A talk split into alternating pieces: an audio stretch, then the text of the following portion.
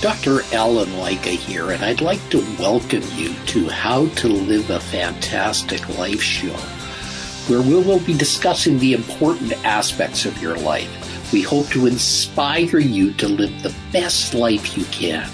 Get out of your comfort zone and explore the awesome world around you. Break through your barriers. Take inspired action. Use the difficulties in your life to achieve the best version of you. Ladies and gentlemen, today we have a very special guest. Her name is Ellen Kocher, and she's all visiting us all the way from Geneva. And she's an economist and a certified workplace wellness consultant who holds a master's degree in health and wellness coaching. Following 10 years as an executive in finance, Ellen made some major lifestyle changes and has dedicated the past 20 years to walking her talk and talking her talk through workplace well-being, uh, promoting a holistic approach to eating, physical activity, health, resilience, and self-care. Ellen has coached hundreds of individuals and groups in dozens of organizations to make sustainable lifestyle changes, empowering them to go from knowing what to do to actually doing it.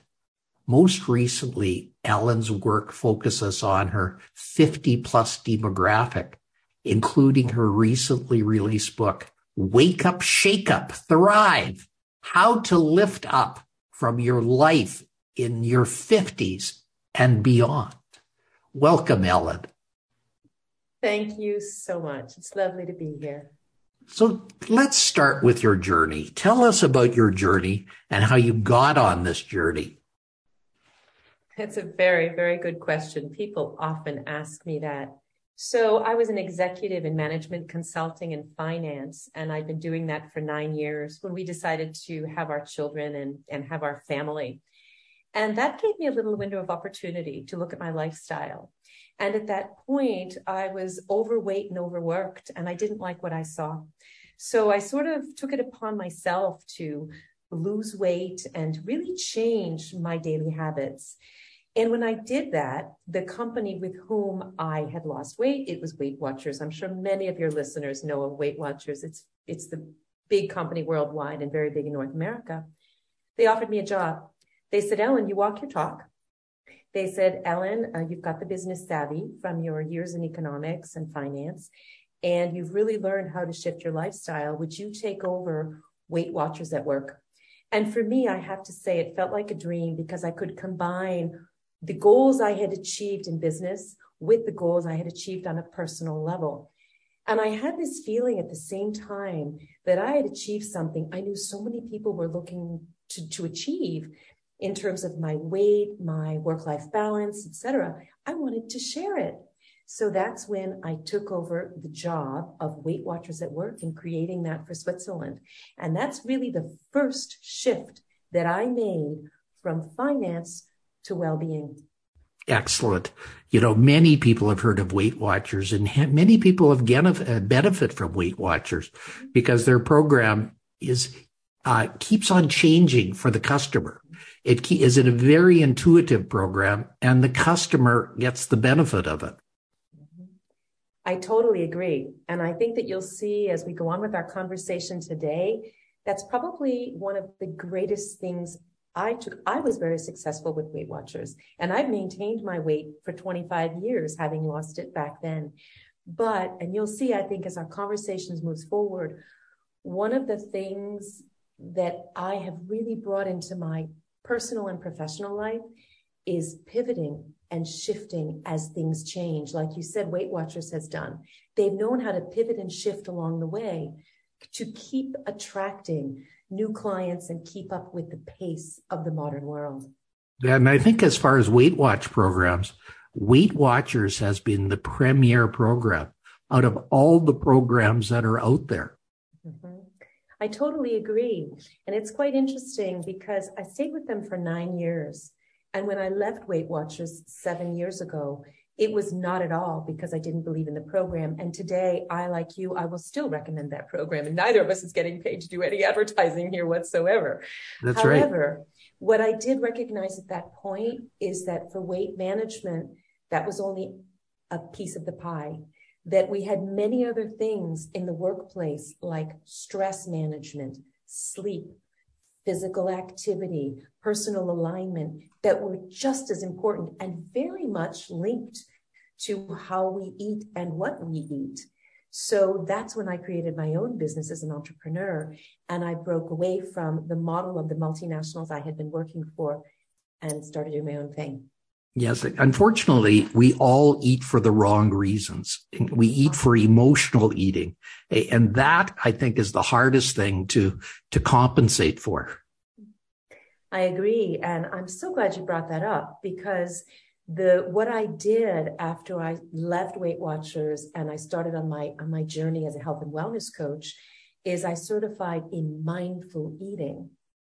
And a lot of people think that means you sit and you focus on your food and you take a long time. No, mindful eating is about why we eat, when we choose to eat, and how much we eat. And that's something we need to tap into our own selves to actually, it's not about discipline. It's about listening to ourselves. So that added on to everything I learned at Weight Watchers really helped me on that weight, on the, the nutrition side of well-being, I would say. That, that's huge. Now, mm-hmm. let's go into a little bit about you building your business. What has been the keys, you know, the keys to success in building your business? Mm. Thank you so much for the question once again. Um, you know, I live in a very small country. I live in Switzerland, population of 8 million people.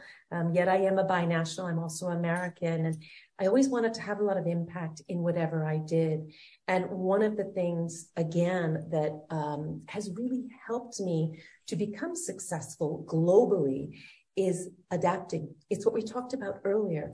It's walking my talk. Every time I felt there was a new need, either among my clients, my corporate clients, or I felt like with the mindful eating, I was like, why are people gaining the weight back? I lost my weight once and for all eh, 25 years ago. What's this yo-yo stuff? I'm always looking to get to the solution. When workplaces were telling me, look, we've got people stressed out. The weight is not the issue. It's stress. I, I needed to solve these problems. So like we talked about earlier with Weight Watchers adjusting, I roll with the punches.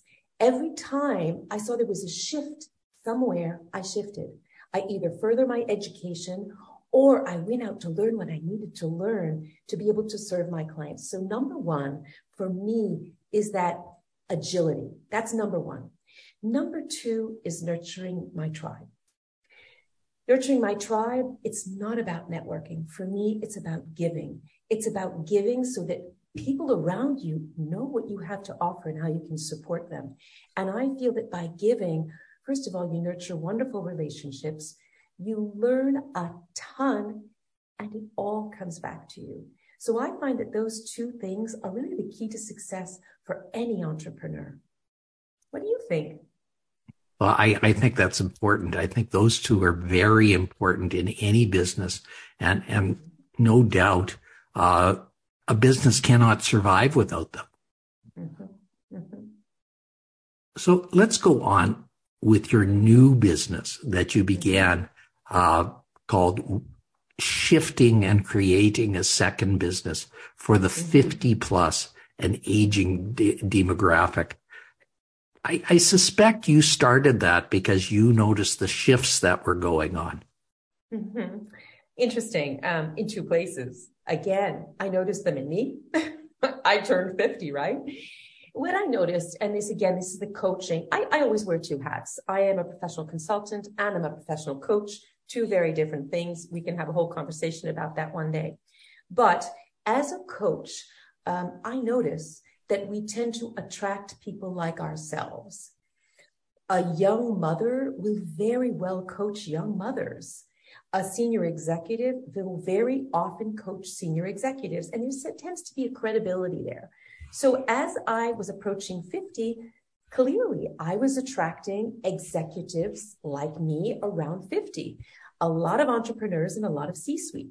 So that was definitely an observation. But what I also noticed is there was this shift in the workplace. I was starting to see the great resignation. I was starting to see the quiet quitting. I was starting to see this baby boomer generation that was larger than the generation coming up wanting to leave the workplace because they'd had enough or because women were menopausal and they were managing parents and kids leaving and they were too busy. They couldn't manage work. This is something we've seen a huge increase in through COVID. Observing that, I said, we need to save these people. We need to give companies the tools they need to keep these people thriving at least through retirement years and maybe beyond. That is, again, a big conversation we're having now with the super age and this aging demographic. So definitely it was observing that again, shifting to respond to what was presenting itself with me and my clients. Now that shifting actually started before COVID, did it not? Uh, yes, about a year before COVID, about a year before COVID. And that was again about, I was in my early 50s and that's when that all started coming about. COVID just made it, it exacerbated the whole thing. Yeah, it was the catalyst, no doubt. Mm-hmm. It was one of many, but it definitely was a catalyst. I think there was another one, which was through COVID, we, um, a lot of, let's say 50 plus, became much savvier with tech. And what happened there is when people are savvier with tech, they can actually be more agile, creating businesses online, doing other jobs they might not have been able to do sitting in their corporate office. So this agility gave them confidence to actually, a lot of them went out on their own. And I don't know if you know this statistic, but entrepreneurs that are over 50 are three times more successful than young startup entrepreneurs. Now that's a fascinating statistic. Right? Gives a lot of people inspiration. That, that is a huge inspiration giver right there. So let's get into your book, Wake Up, Shake Up, and Thrive. What do you espouse in that book? So I'm going to show you my book because I have to say I'm very excited because the French version came out yesterday. So here we have the English version and here we have the French version. Now I'm going to share with you because it's quite, it's quite comical. If people are not looking online, the name of the book is Wake Up, Shake Up, Thrive. And in French, we translated it to WUZUT, which is the abbreviation, Wake Up, Shake Up, Thrive. And I'm going to tell you the reason because this is really fun. As we were um, deploying Wake Up, Shake Up, Thrive programs in the workplace, which I will outline for you in just a second, um, when we were deploying it, French people were having a really hard time saying it. They can't, you know, TH is hard for French speakers, myself included. And when we tried to translate it, if you speak French, it was secouez-vous, réveillez-vous. Uh, it was very long. So people started saying, can we say wuzut? And it became a verb. So today we wuzut, you wuzut, and you will see in the French version, it's, it's je wuzut, vous wuzutez, nous wuzutons. It's quite comical, wuzut. So it's become a buzzword. So what is wuzut all about? Do you think what is wuzut all about? what is wuzut all about? Wuzut is about lifting up your life in your 50s and beyond. In the workplace, we have often prepared people for retirement by explaining them their finances. We've explained to them what they're going to get, you know, in terms of their 401k or whatever it might be. Today, life expectancy is well beyond 80. If we choose to retire at say 65, that gives us another 20 to 30 years of vibrant life to live. I don't need to know only about finances. What we do with WUZU is we cover five dimensions of well-being. Physical well-being, emotional well-being, spiritual well-being, which is aligning with our purpose, intellectual well-being, which is keeping our brain awake and alive, and finally, financial well-being. Though I am a finance person, that finance piece is not about your 401k or whatever your retirement plan might be. It's about money mindset. Where do you want to spend your money? What do you want to get out of this third chapter of your extremely vibrant and long life? So that's what we do is we get in these five dimensions of well-being is what we're covering. Well, let's go into each of those in a little bit more depth. Perfect. Where would you like me to start? start at one. Start at point okay. one that you said. So we usually start with physical well-being. And I asked you that question on purpose As a coach, we really like to be led by what our clients want. So when we work with our clients, we start things. Where would you like to start? Where is your priority today? So if I start with physical well-being, um, we're looking at nutrition, activity, sleep, and mindfulness. Those four aspects. And actually, it is the core.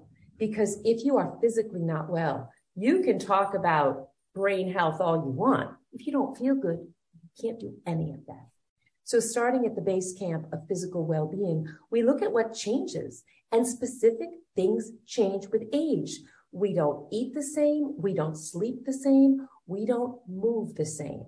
Happy to answer any questions on that if you want. So that's kind of the physical well-being, dimension number one.